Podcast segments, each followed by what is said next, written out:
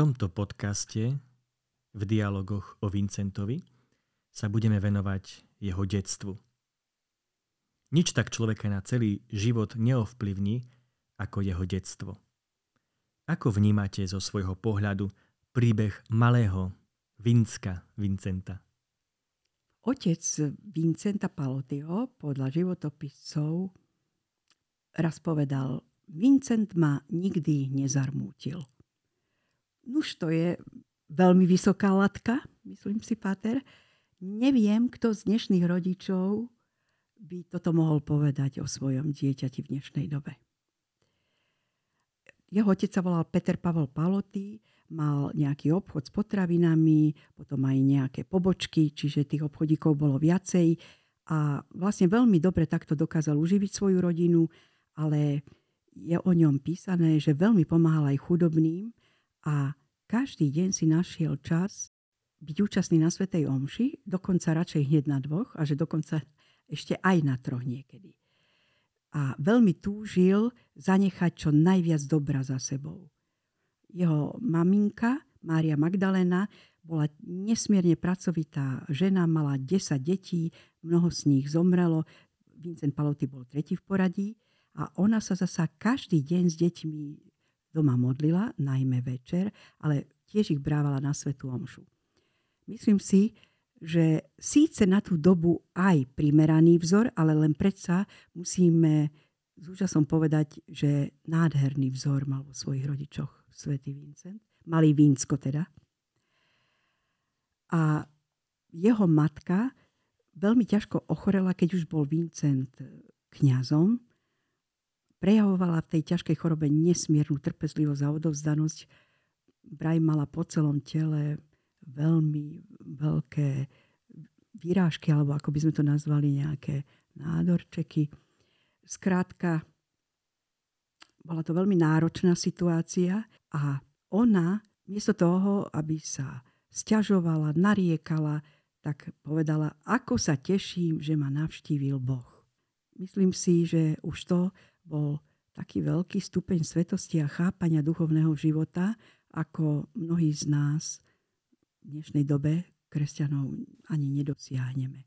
Teda rodičia dávali nádherný príklad kresťanskej lásky pre deti a v takejto atmosfére Vínsko vyrastal, potom sa dostal do školy, čo tiež nebola samozrejmosť na tú dobu, že mohol sa učiť.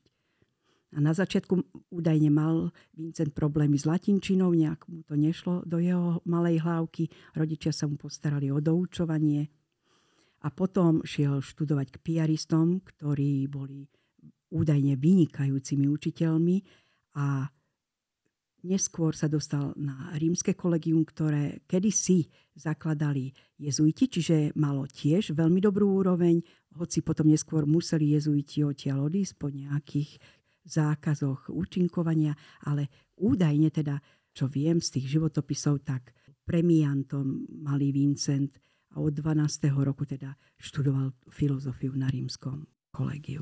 On sám o svojich rodičoch hovorí, že mám svetých rodičov. A tak nejako vnímal takú zodpovednosť, že keď ja mám svetých rodičov, tak ja tiež musím byť svetý však. Ale v podstate vidíme, že, že to bolo také normálne detstvo chlapca, v lepšie situovanej rodine, lebo si jeho rodičia boli vedomí, aké dôležité je vzdelanie a zároveň mohli dovoliť ho nechať chodiť do školy. Aký vplyv mali na neho rodičia po tej náboženskej stránke?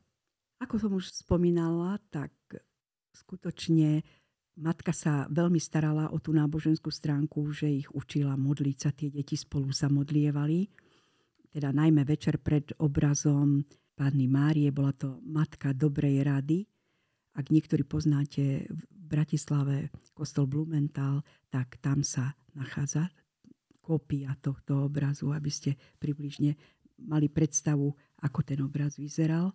No a samozrejme, že teda máte pravdu, príklady tiahnu. Keď mal svetých rodičov, tak eh, on takisto nechcel za nimi zaostať.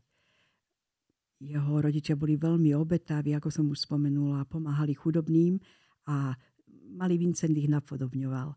Je zaznamenané, že jednoducho raz daroval svoju postel, tak nemal potom na čom spávať, tak mu rodičia museli rýchlo zaobstarať ďalšiu.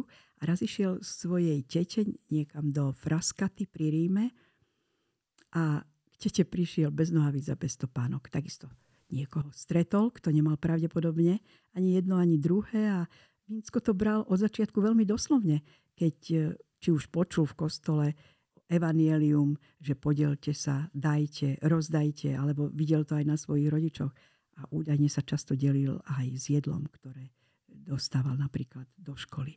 Potom si začal vymýšľať rôzne pôsty, lebo si myslel, že takto sa teda tiež približí k Bohu a bude napodobňovať svetosť tých rodičov. Ale rodičia si to veľmi rýchlo všimli, že teda na jeho vek až príliš sa postí, príliš zanedbáva jedlo, je toho málinko, čo si dožičí. Takže potom dostal aj príkaz od rodičov, že musí viacej jesť a takisto bol poslušný aj duchovnému otcovi, ktorý ho v tomto smere viedol. Ale je zaujímavé, že mal veľmi múdreho kniaza na duchovné vedenie a ten sám povedal matke Vincenta, vedie ho Duch Svetý. Veľmi ho nebrzdíte, nechajte ho. To bol taký zaujímavý moment, Pater, teda, že už u takého malého chlapca videl ten jeho duchovný niečo výnimočné. Ono je veľmi výnimočné aj to, že už ako malý chlapec mal toho duchovného vodcu. Bernardo Fadzini, farar Baziliky svätej Cecílie. Takže to, že už mal vôbec duchovného vodcu, že sa nechal takto viesť. Hej? Čiže to je, to je ozaj zaujímavé. Áno, v tomto máte tiež úplne pravdu osobne môžem zo svojho života povedať, že s pojmom duchovné vedenie som sa možno stretla skutočne až keď som bola dospelá, že som ani netušila o niečom takom.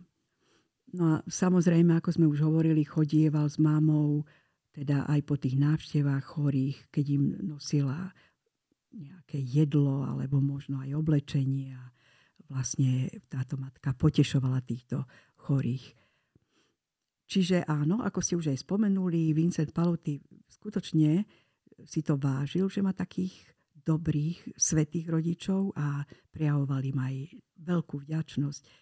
No ale Vincent, malý Vinsko bol zaujímavé, chorlavý, napriek tomu, že mal také dobré prostredie, výživnú stravu, kto vie, či si skutočne aj neuškodil troštičku s tými predčasnými pôstami, predsa len dieťa vo vývoji, no ale tak vtedy sa tak na to nepozeralo.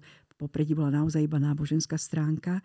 Nie ako my dneska sa na to pozeráme, čo je zdravé, čo je nezdravé a prečo a riadíme sa všelijakými vedeckými radami a pokynmi, metodami. Takže vlastne tá chudorlavosť u Mínska potom trošku aj spôsobila, že ovplyvnila jeho kňazské smerovanie, tak by sme to mohli povedať, ale snáď je to už potom téma na ten podcast, kde budeme hovoriť o jeho kňazstve. Ono, svätý Vincent sa narodil na ulici Del Pellegrino, čiže e, putníkov. A ozaj, že keď vieme, že tí putníci sú vždy v nejakej potrebe, potrebujú aj to nové oblečenie, aj niečo na zjedenie, čiže myslím si, že tí rodičia aj, aj preto boli tým veľkým vzorom pre Vinska a Vinsko sa dobre od nich učil. Ešte ma tam jedna vec zaujala pri čítaní jeho životopisu, že hrával sa vonku z loptov ako dieťa, aj s inými deťmi.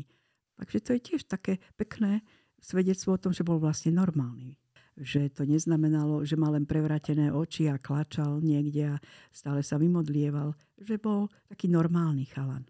Čiže máme tu takú prvú definíciu svetosti, že byť svetý znamená byť normálny. Milí poslucháči, zamyslíme sa teraz nad svojim detstvom. Sme Bohu vďační za všetky dobrodenia, ktoré sme dostali od našich rodičov?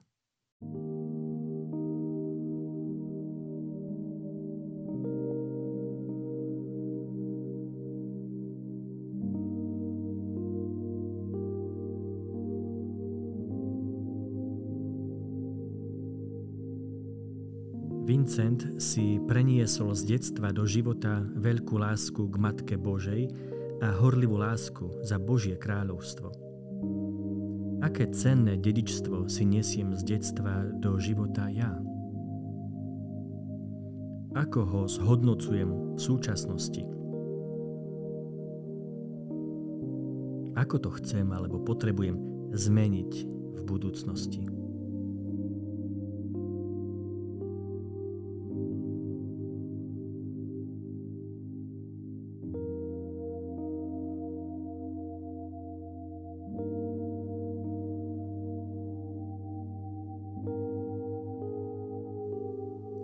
Čo na to hovorí naša dobrovoľnička Eva? Mnohokrát v živote som si uvedomila, ako veľmi má Boh požehnal tým, že som vyrastala v kompletnej a aj nábožensky založenej rodine. V súčasnosti to vôbec už nie je samozrejme a obávam sa, že takto to môžu pociťovať aj niektorí z našich poslucháčov tohto podcastu. Ale aj v takom prípade už len to, že Boh nám daroval život, je nesmierny dar. Je vlastne hodný vďaky vzdávania každý deň pri prebudení do nového dňa. Veľmi ma oslovil jeden citát nášho pápeža Františka, ktorý povedal na jednej z audiencií Náš život je tou najvzácnejšou knihou, akú sme kedy dostali. Čiže áno, aj keď sa ten náš život možno v detstve nevyvíjal, keď sa na to spätne pozrieme podľa našich predstav, tak úplne, úplne každý človek na tomto svete má dôvod byť povďačný za tento svoj život a prijímať ho ako dar od Boha. A čo sa týka toho dedičstva, tak mne ako cené dedičstvo rodičia odovzdali príklad veľkej vernosti voči viere. Bola taká situácia počas môjho detstva, už som to dosť vnímala, aj sa o tom hovorilo v rodine, že otec mal ponuku skutočne až lukratívnu, čo sa týkalo platu na tú dobu. Ale bola tam jedna taká malilinká podmienka, že im podpíše tlačivo, tým pánom komunistom, však ktorí vo vedení boli len komunisti, že je vyrovnaný s náboženstvom. Že však to nič nie je, jeden podpis.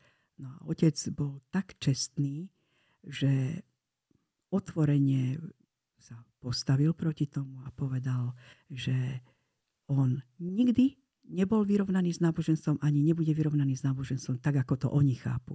Pre neho je náboženstvo to najdôležitejšie v živote. No a trest prišiel veľmi rýchlo, preradili ho teda na nižšie miesto, ktoré aj bolo veľmi slabo platené a bolo nás viacero detí, čiže myslím si, že to prejavil skutočne veľkú vernosť a odvahu a bol mi skutočne vzorom. Už tedy som si to ako dieťa uvedomovala, že je to veľká vec. A tá viera je pre mňa ako pre dieťa veľmi zvláštny a dôležitý dar do života. No a rodičia ma viedli aj k veľkej pracovitosti a zodpovednosti. Takže v tomto smere mi už nezostáva nič iné, len aby som aj tomuto zostala verná. thank you